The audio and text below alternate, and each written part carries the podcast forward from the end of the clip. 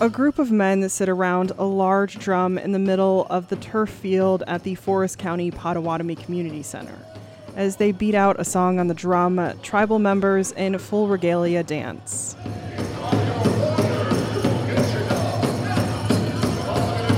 Later in the evening, a group of Korean Americans visiting from the East Coast sit in a half circle in the middle of the same field each of them dressed in their regalia with their own drums as they beat out a traditional Korean drum song.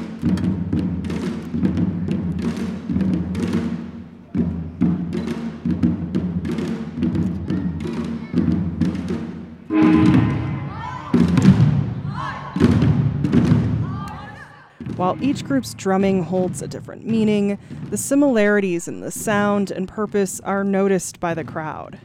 That was the overarching goal of the week long cultural exchange program. Forest County Potawatomi members share parts of their culture with the 50 plus visiting Koreans and vice versa, so that the two groups can learn from one another and appreciate the similarities in the music.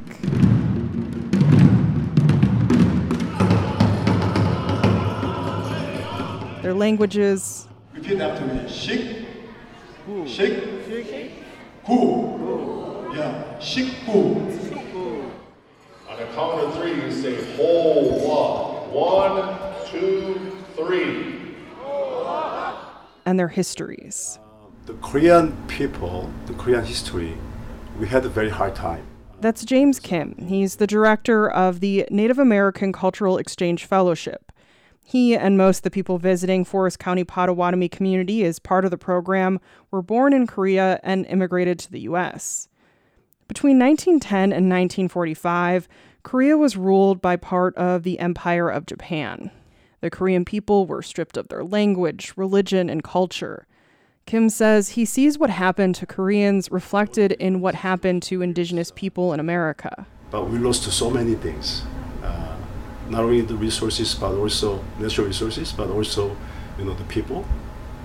Many people got killed. And also uh, you know uh, many people uh, became refugees over other countries. And same thing happened probably uh, you know natives you know went through the similar system like a boarding school. The koreans also you know went through such a hard history Lavara Gilpin is a summer day camp counselor at the Potawatomi Community Center. She's been spending the week with the kids visiting as part of the exchange program. It definitely made me emotional talking about it and thinking about it with them. We have a mural in the hall by the aquatic center. It's the MMIW. So one of the one of them have brought up. Uh, her name's Ino. Ino.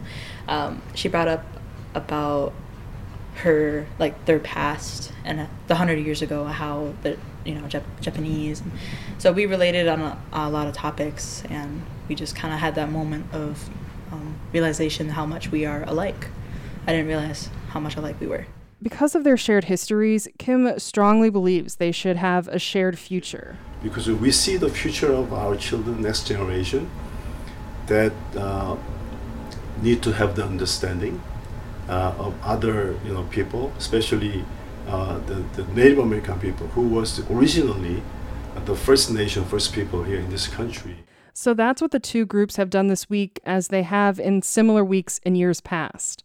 They've increased their understanding of one another through shared conversations. The conversations we have at the tables in the Commons, um, I've had really great conversations with old friends and new friends. Um, one claims that I'm her auntie and that she wants to move here and stay with us. So that, that, that feels amazing to hear that. And their favorite sports. Volleyball is a really fun sport, and to play with everybody is just like exhilarating because I don't really exercise too much.